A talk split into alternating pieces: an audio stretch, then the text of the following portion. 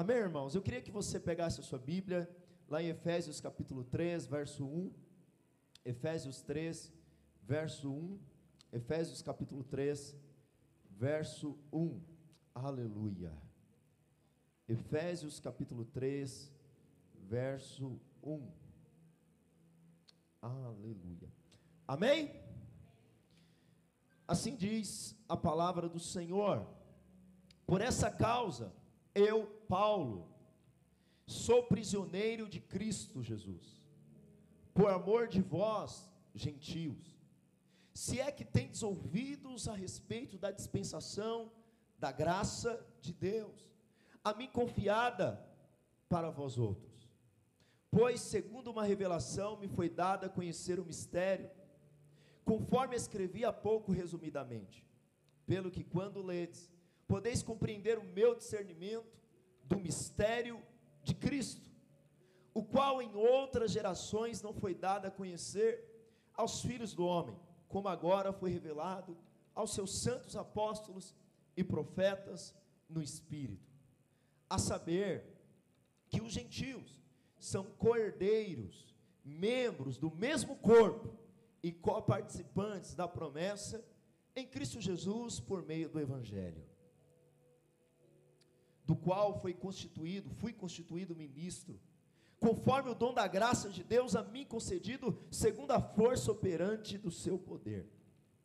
A mim, o menor de todos os santos, me foi dado essa graça, para pregar aos gentios o evangelho das insondáveis riquezas de Cristo, a manifestar qual seja a dispensação do mistério desde os séculos oculto em Deus, que criou todas as coisas, para que pela igreja, fala assim comigo, pela igreja, amém, a multiforme sabedoria de Deus se torne conhecida, agora, dos principados e potestade, nos lugares celestiais, segundo o eterno propósito que estabeleceu em Cristo Jesus, nosso Senhor pelo qual temos ousadia e acesso com confiança, mediante a fé nele.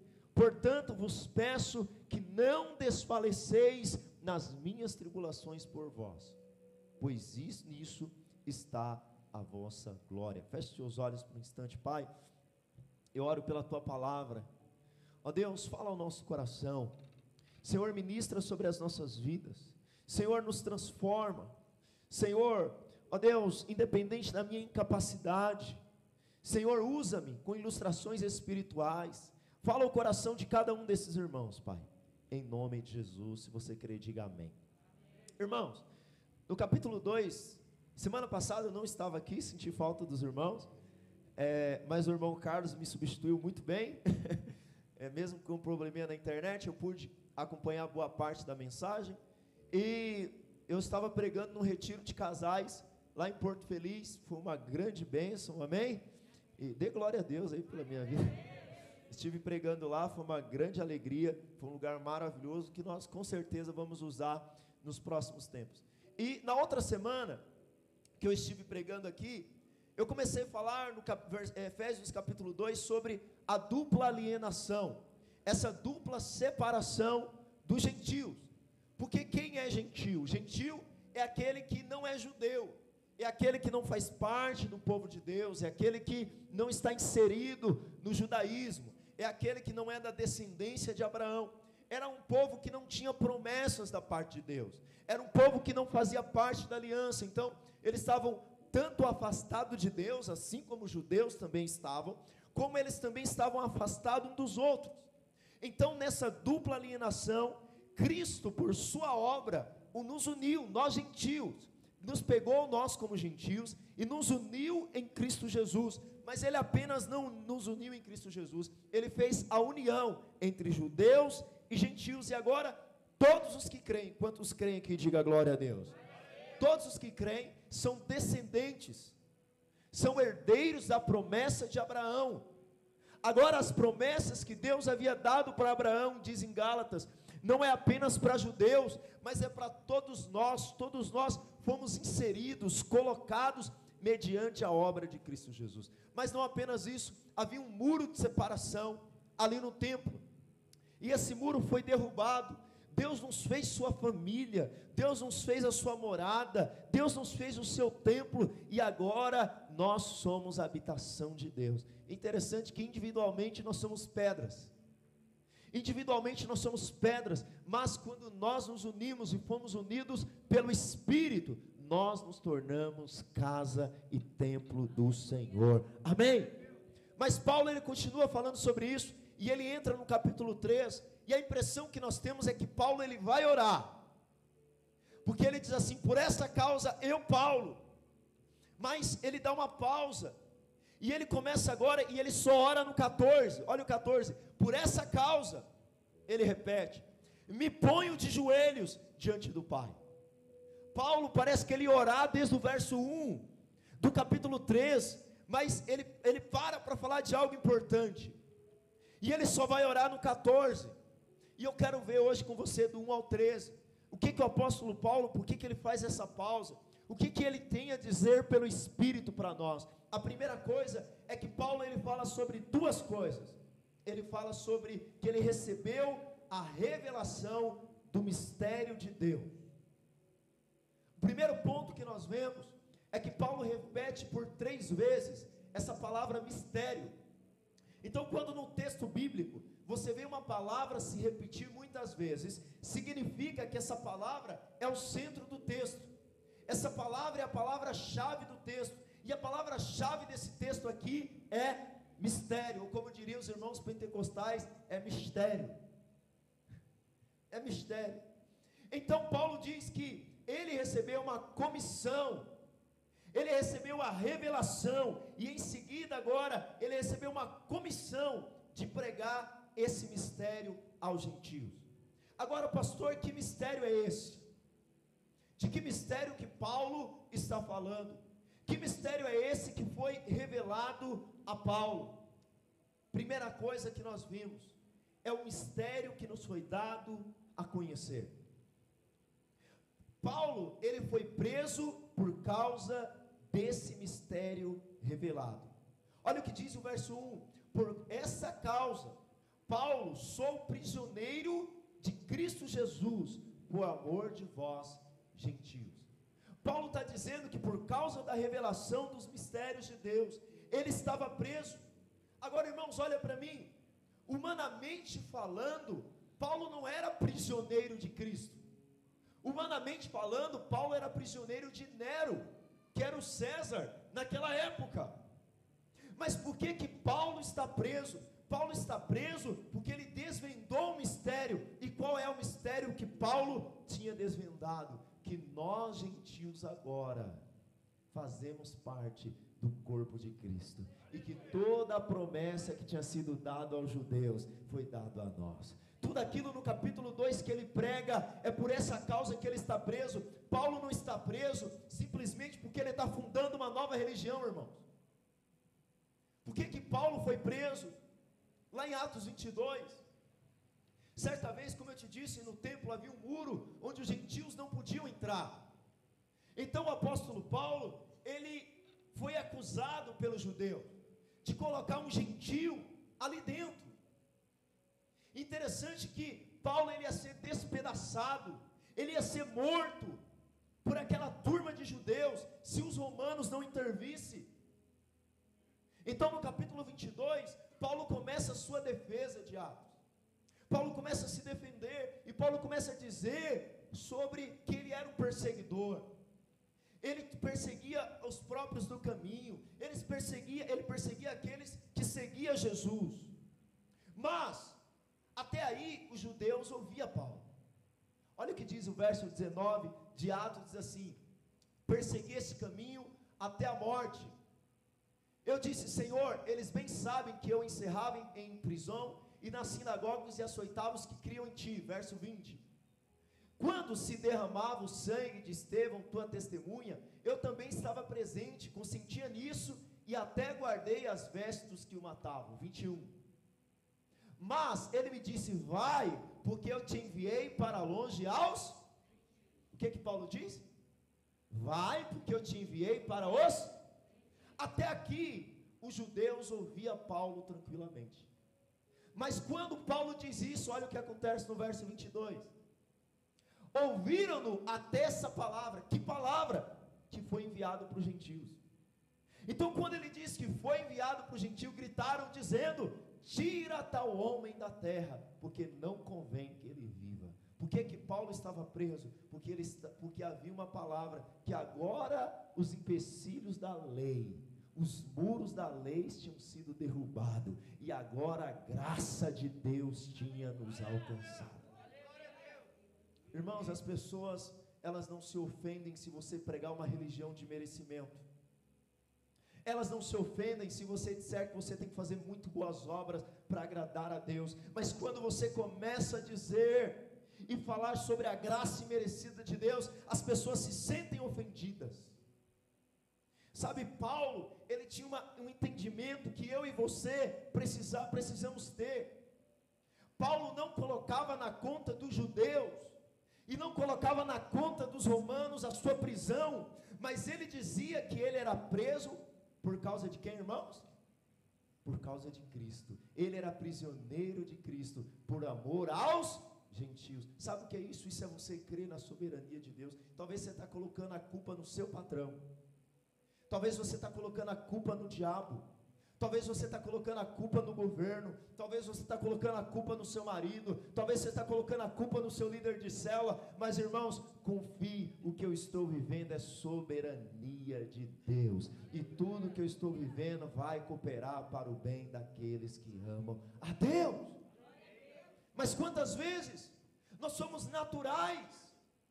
Quantas vezes nós olhamos para a circunstância da nossa vida, irmãos, de uma forma natural? Colocamos as coisas que nos acontecem como culpa de pessoas, como culpa do diabo, como culpa de tantas coisas. Mas nós sabemos que o Deus que fez os céus e a terra, sabe, não permite que nenhuma folha caia, que nada aconteça na nossa vida que não esteja no controle das suas mãos. Qual situação você está vivendo hoje? Qual dificuldade você está vivendo hoje? Pare de culpar pessoas. Pare de culpar circunstância.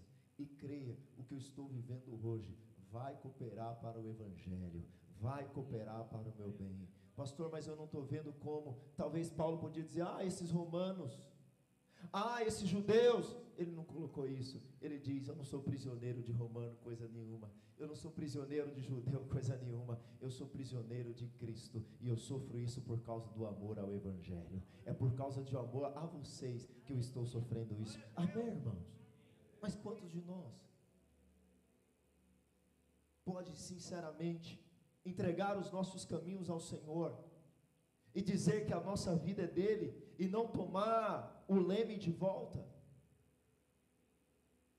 Tem uma canção que, que diz assim, né? A Deus eu entreguei, como que é? O caminho do meu ser. Oi? E o barco do meu ser e o que mais? A Deus eu entreguei o barco do meu ser. Entrei no mar.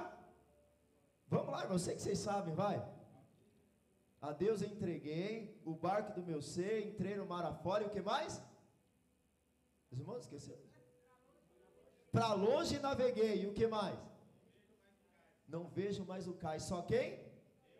Sabe qual é o nosso problema? Que nós estamos constantemente querendo voltar para o cais. Sabe, existe um. Fala aí, Deus, aleluia. Sabe, mas às vezes a nossa vida precisa ser em mar aberto e nós não estamos no controle do leme, mas nós sabemos que os ventos que sopram contra a nossa vida, no final vai cooperar para o nosso bem. Sabe, não tome seu controle da sua vida de volta. Não tome o controle da sua vida de volta. Deixe o controle na sua vida da mão daquele que fez céus e terra. Amém. Aleluia. Confie nele. A segunda coisa que nós vemos é esse mistério revelado. Olha o que diz o verso 2. Se é que tendes ouvido a respeito da dispensação da graça de Deus a mim confiada para vós outros. Pois, segundo uma revelação que me foi dada, conhecer o mistério, conforme escrevi há pouco, resumidamente. É pelo que, quando ledes, podeis compreender o meu discernimento do mistério de Cristo, o qual em outras gerações não foi dado a conhecer aos filhos dos homens, como agora foi revelado aos seus santos, apóstolos e profetas no Espírito. A saber que os gentios são cordeiros, membros do mesmo corpo e co-participantes da promessa em Cristo Jesus por meio do Evangelho. Que mistério é esse, pastor? Interessante que a palavra mistério para nós, no português, é uma palavra completamente diferente de mistério no grego. A palavra mistério no português é algo que ninguém teve revelação. A palavra mistério em português é algo oculto, é algo que ninguém conhece, é algo que somente essa palavra vem dos praticantes de religiões ocultas. E somente após você se tornar praticante daquela religião, então esses mistérios vão sendo conhecidos. Mas a palavra mistério no grego, ela não significa algo oculto, ela significa algo que já foi revelado, algo que já foi conhecido, algo que antes era desconhecido, mas agora que está plenamente revelado. Paulo então está dizendo que ele teve uma revelação direta de Deus, e agora essa revelação está disponível a nós. Mas que revelação é essa? A revelação que os gentios agora são coparticipantes, são cordeiros, eles participam do corpo de Cristo. E talvez você me pergunte assim, pastor, mas na antiga aliança já não havia uma promessa sobre os gentios? Sim, eu vou te dar um exemplo. Por exemplo, Gênesis 12, 3. O que, que Deus disse para Abraão? Em ti serão benditas todas as nações da terra, todas as famílias da terra serão benditas. Ou seja, ali em Gênesis 12, 3, já havia uma promessa de que por meio da descendência de Abraão, todas as famílias da terra seriam abençoadas. Salmos 2 é um salmo messiânico.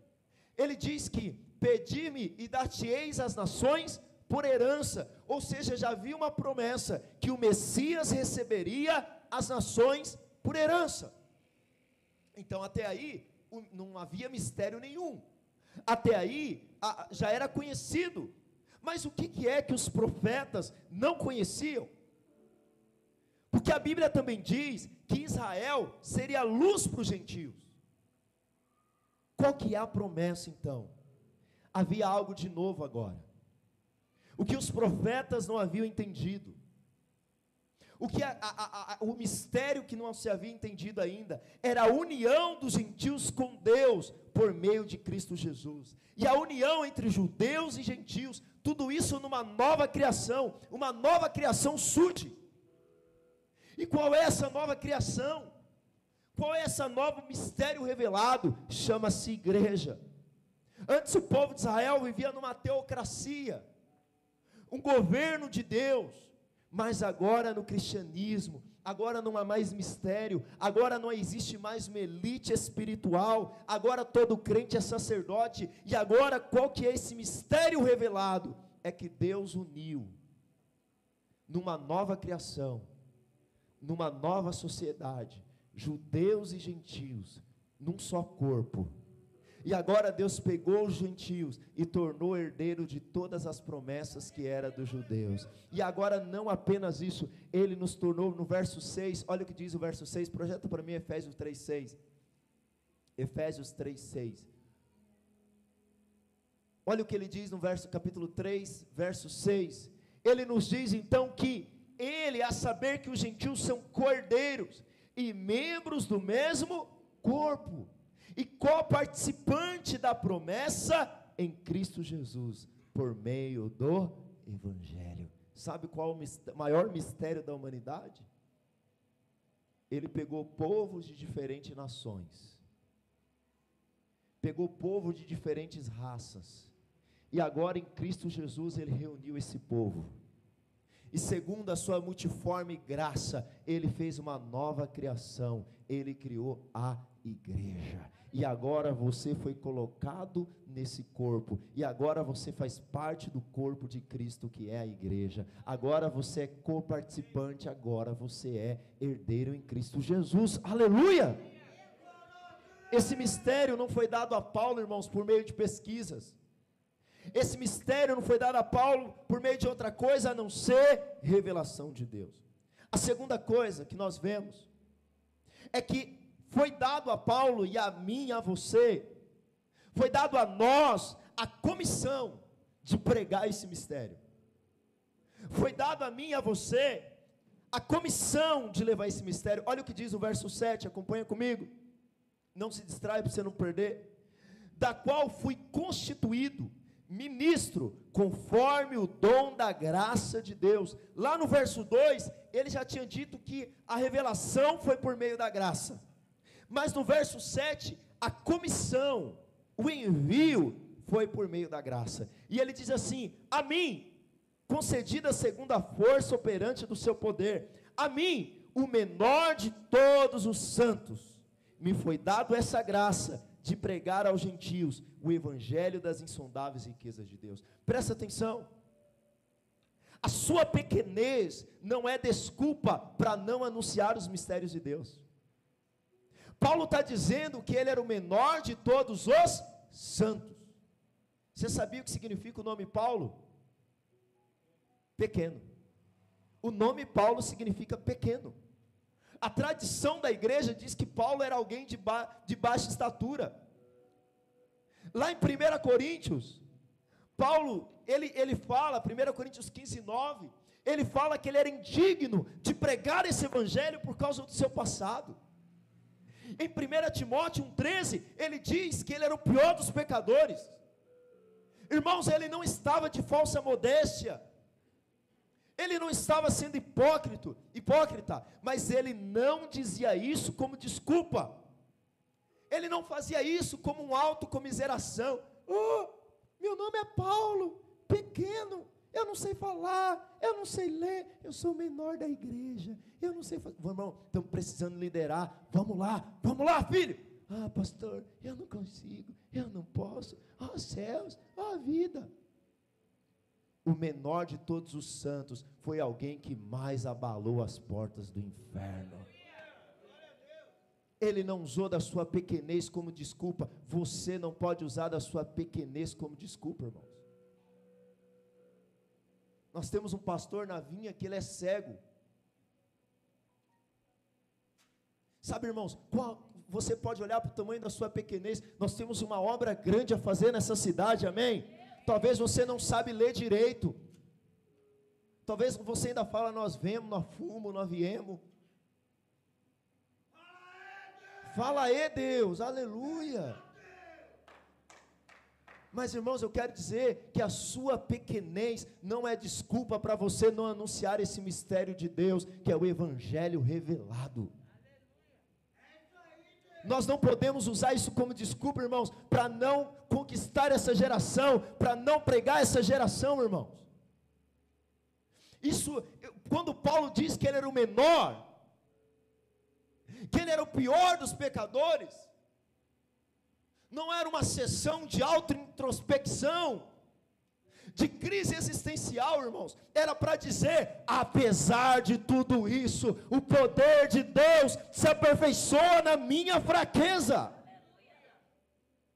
Apesar de mim, irmãos, o menor de todos os homens, o menor de todos os santos, foi o que mais escreveu cartas no Novo Testamento, foi o que mais abriu igrejas, foi o que mais incomodou o inferno, irmãos.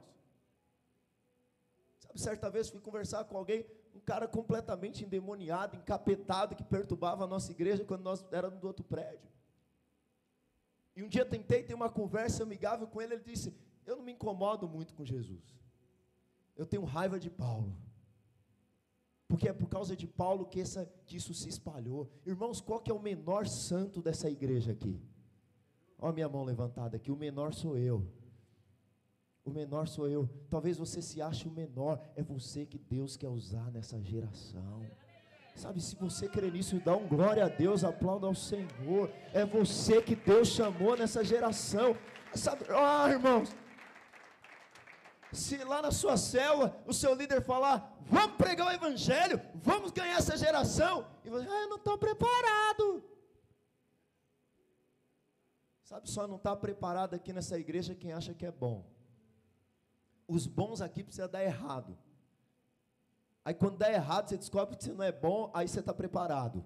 Mas se você acha que você não é bom e você está aqui, é você que Deus quer usar. Para de usar sua pequenez como desculpa. A sua fraqueza é motivo para a manifestação da glória de Deus. Aleluia.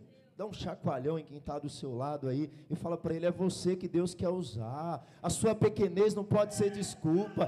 Para com isso. Fala para ele: para de mimimi. Oh, aleluia. Segunda coisa, pregue as riquezas de Cristo. No verso 8 diz assim, parte final do verso 8: A mim me foi dado, me foi dada essa graça de pregar aos gentios o evangelho das insondáveis riquezas de Cristo. Irmãos, uma coisa que eu tenho aprendido na faculdade, estava falando com minha esposa, a minha esposa ela sempre fala: "Nossa, você gosta de estudar, não sei o que tal". Mas, irmãos, eu comecei uma nova matéria na faculdade, eu entrei em desespero. O professor virou para nós e falou assim: vocês precisam aprender urgente grego e hebraico. Falei, meu Deus, não sei nem o português direito. Aí ele começou a passar uns textos em hebraico para nós, aquele negócio é escrito de trás para frente, não tem consoante. Para mim, um bando de símbolo parecendo mandarim, chinês. falei, Jesus. Mas uma das coisas de você estudar o grego e hebraico é que tem muitas palavras que foi traduzida para nós que não tem o sentido que nós pensamos que tem. Por exemplo, essa palavra no grego, insondáveis, para nós, parece que é impossível de você descobrir. Quando eu falo algo é insondável, me leva a desistir. Mas no grego, essa palavra insondável não é algo que eu não consigo sondar, é algo que é inesgotável. Eu não sei se você consegue colocar na NVT para mim, mas as riquezas de Cristo aqui, não é que você não pode sondá-las, é que elas jamais terá fim. Eu estou em Efésios 3,8. Elas jamais terão fim. Pastor, mas quais são as riquezas de Cristo? As riquezas de Cristo é minha conta no banco?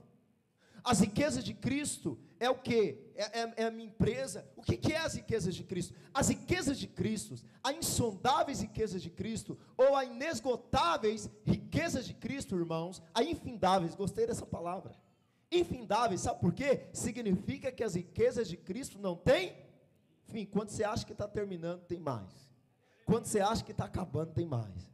E você sabe o que eu faço todo domingo aqui? Todo domingo eu trago uma riqueza de Cristo para você por meio do Evangelho. As riquezas de Cristo são infindáveis. Pastor, mas quais são as riquezas de Cristo? Dita por Paulo, as que nós já estudamos no capítulo 1 e capítulo 2. Olha só, presta atenção. Algumas riquezas que nós já falamos aqui. Estávamos mortos, mas Ele nos ressuscitou. Éramos escravos da carne, do mundo, do diabo, mas Ele nos fez livre. Ele nos fez assentar nos lugares celestiais em Cristo Jesus. Éramos inimigos de Deus, mas Ele nos reconciliou com o Pai. Nós éramos órfãos, mas Ele nos adotou, e não apenas nos adotou, nos fez parte da sua família. Mas todo domingo que você vem aqui, todo dia que você abre a palavra, as riquezas de Cristo nunca têm fim. E todo dia você vai descobrindo coisas que Cristo tem para você. Sabe por que sua vida é eterna? A sua vida é eterna porque você vai levar toda a eternidade e você nunca vai terminar de conhecer quem Deus é. Todo dia o Senhor te surpreende mais. Todo dia o Senhor tem mais para você. Todo dia o Senhor tem algo inesgotável sobre a sua vida. Diga amém. Terceira coisa, manifeste o mistério de Deus a todos os homens. Olha o que diz o verso 9. A manifestar qual seja a dispensação do mistério desde o século oculto em Deus, que criou todas as coisas. Nós fomos chamados, irmãos, enquanto no verso 8 nós somos chamados a evangelizar, a trazer as boas novas. Sabe, no verso 9 nós somos chamados a falar desse mistério. E que mistério que é esse? Que em Cristo, por meio da igreja, Deus une todos os salvos. O mundo, ele está atrás de paz. O mundo, ele está procurando união. Mas cada dia ele está mais divisivo. E qual é o mistério que a humanidade nunca vai entender? É que somente na igreja, pessoas de todas as raças, pessoas de todas as etnias, pessoas de todos os jeitos, enquanto o evangelho cresce, enquanto o evangelho avança por todo o mundo, enquanto nós estamos aqui, nós temos irmãos na África, nós temos irmãos na Ásia, nós temos irmãos na Europa e por todos os lugares, esses irmãos estão unidos na igreja invisível que faz parte do mesmo corpo. Somente na igreja, ricos, pobres, negros, brancos podem fazer parte da mesma comunidade. O mundo não vai entender isso. Mas essa é a comunidade que Deus escolheu, esse é o povo santo, e nós estamos aqui para manifestar esse mistério aos homens, diga amém. Torne conhecido a sabedoria de Deus aos poderes e principados. Olha o que diz lá no verso 10, ele diz assim: Para qual pela igreja, multiforme sabedoria de Deus, a multiforme sabedoria de Deus se torne conhecida. Agora, dos principados e potestade nos lugares celestiais, segundo o eterno propósito que estabeleceu em Cristo Jesus, nosso Senhor. Interessante que as pessoas, elas elas querem que a igreja faça muita coisa. Então elas querem que a igreja faça obra social e nada de errado com isso. Elas querem que a igreja capacite pessoas para o mercado profissional, nada de errado com isso. Mas se sabia que o propósito eterno de Deus foi que a igreja manifestasse a sabedoria de Deus. Deus não escolheu outro meio. A igreja ela pode fazer qualquer função social, nada de errado com isso, mas o propósito da igreja é manifestar a multiforme sabedoria de Deus. E de quem que a igreja precisa tornar conhecida? A multiforme sabedoria de Deus. Essa palavra multiforme, ela significa múltiplas cores. Multicolorida é como a túnica que Jacó fez para o seu filho José. Né? É, é algo que é diverso. Agora, o que são esses poderes e potestades? Interessante que aqui, ele já diz que nós manifestamos o poder aos homens, pregamos aos homens, mas o que são poderes e, e potestades, irmãos? Poderes e potestades aqui não são governos e autoridades, mas são os anjos, porque você sabe o que é algo maravilhoso? Os anjos querem entender a redenção, mas eles não conseguem entender a redenção completamente. Pastor, os anjos, Irmãos, os anjos não têm a revelação que você tem. Lá em 1 Pedro 4, eu sei que você está me olhando com a cara assustada, mas em 1 Pedro 1,10, projeta para mim. 1 Pedro 1,10. 1 Pedro 1,10. Ele diz que então a igreja é quem vai manifestar essa sabedoria diante de poderes e principados. Mas olha o que ele diz: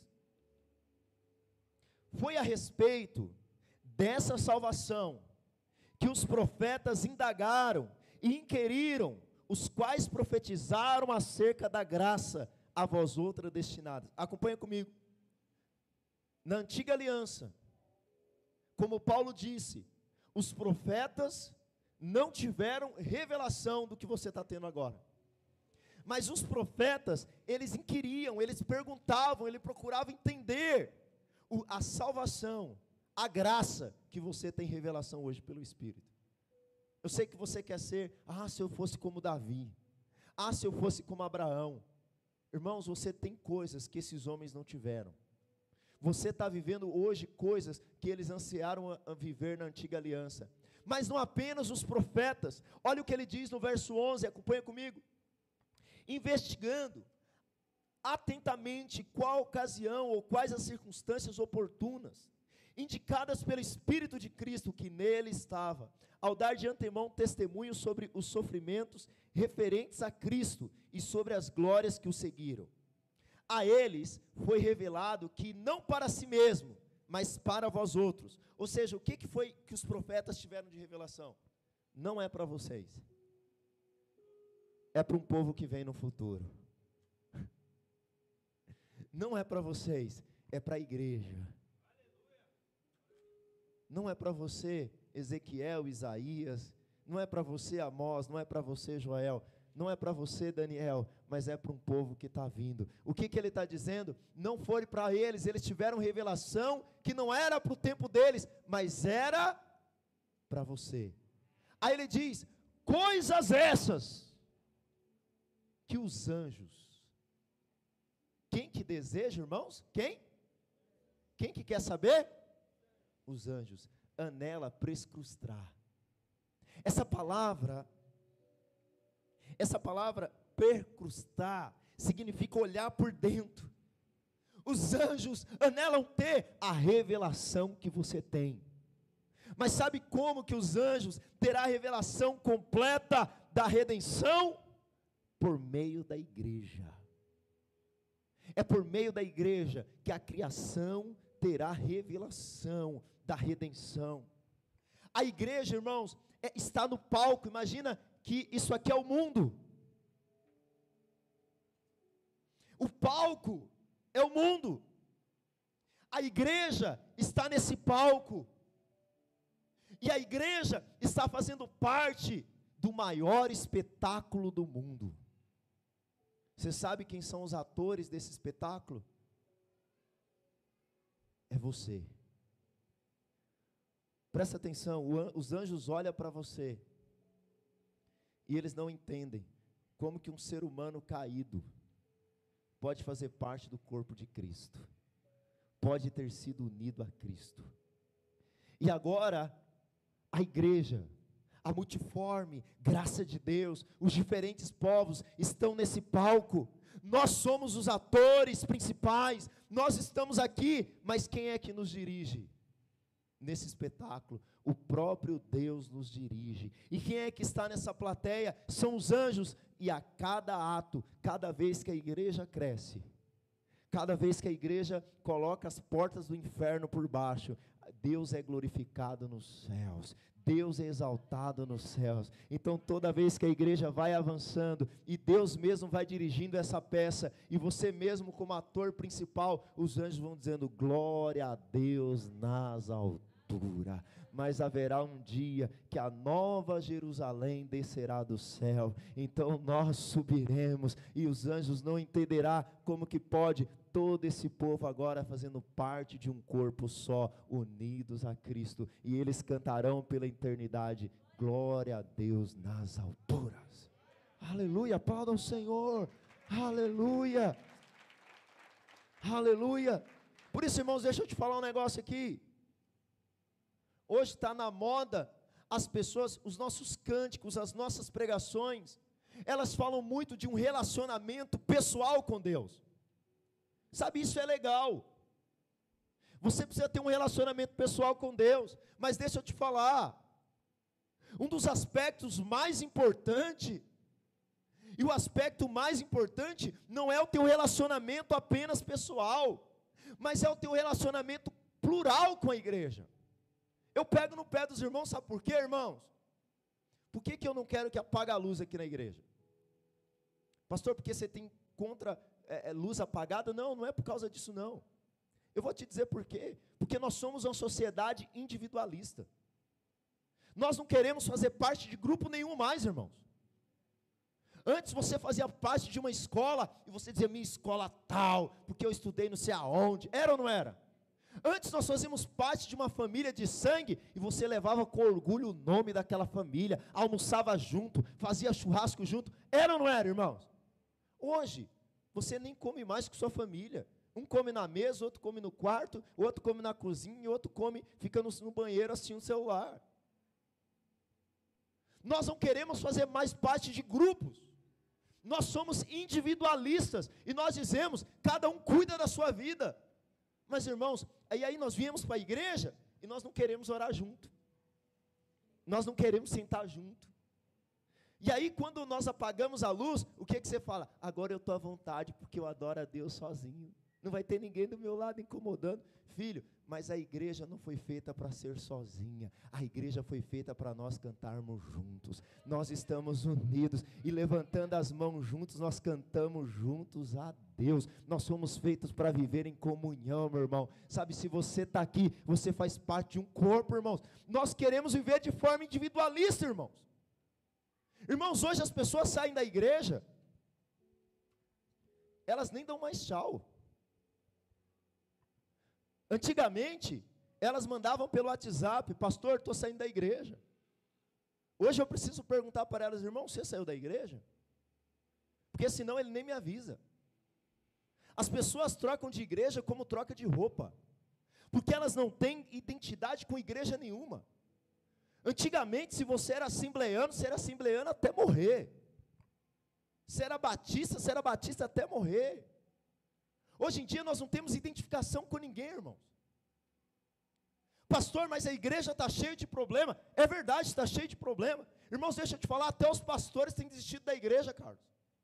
Hoje na internet você encontra pastores vendendo a igreja. Coloca lá na propaganda 100 membros, tanto de dízimo, com prédio e tal coisa, vende o pacote completo. Porque nem pastores estão mais ligando para a igreja. Mas eu quero te dizer algo, irmãos. Deus não desistiu da igreja. Paulo estava preso por causa da por causa de quem, irmãos? Você não entendeu. Paulo estava preso por causa da Ele falou que estava preso por amor de vós. Vós quem? A igreja de Éfeso. Sim ou não? Deixa eu te falar, filho. Os apóstolos foram presos, mortos por causa da igreja. Eles foram crucificados de cabeça para baixo por causa da igreja. E às vezes nós queremos sair da igreja por causa de fofoca, de mimimi, porque o irmão esqueceu de me dar feliz aniversário. Nós queremos sair da igreja porque fulano não vai com a minha cara.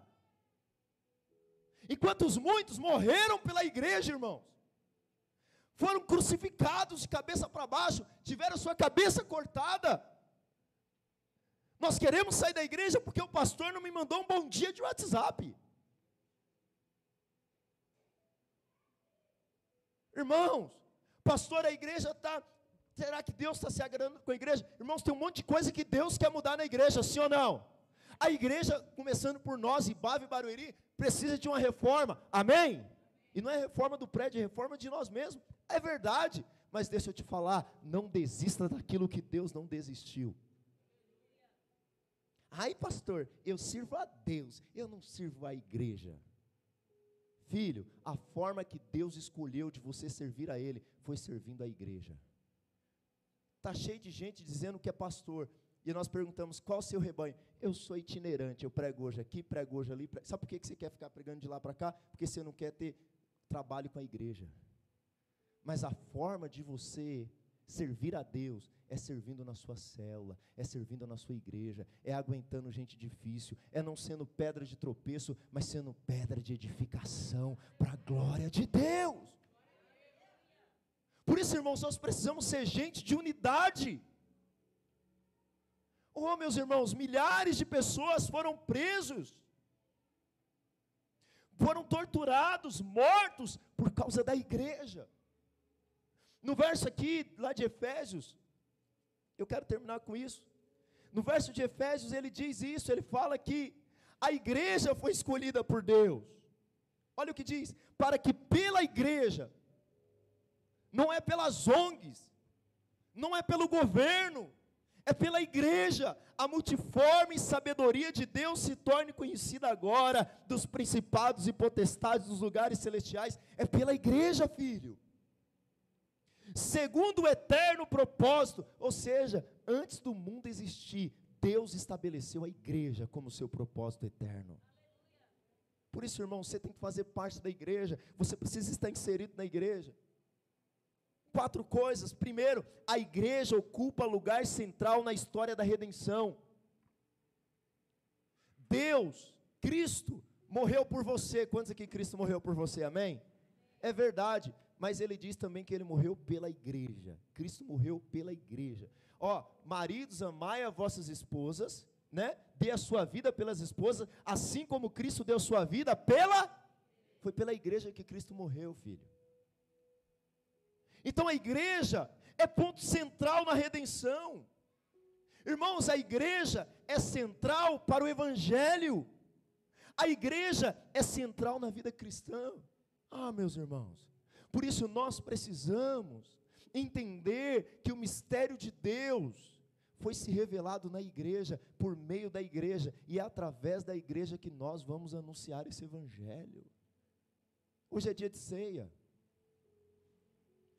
Mas participar da ceia achando que está comendo um pãozinho e tomando um suco de uva, nem vinho é. Podia ser vinho, pelo menos. Aqui a gente não usa vinho, mas brincadeira.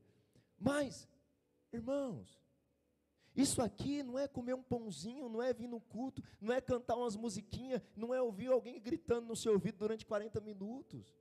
Isso aqui é ser parte do corpo de Cristo. E através disso aqui, em uma só unidade, num só corpo, que nós ganharemos essa geração e Deus será glorificado. Fique de pé no seu lugar em nome de Jesus. Sabe, irmãos, chega de divisão. Sabe, chega de viver uma vida individualista.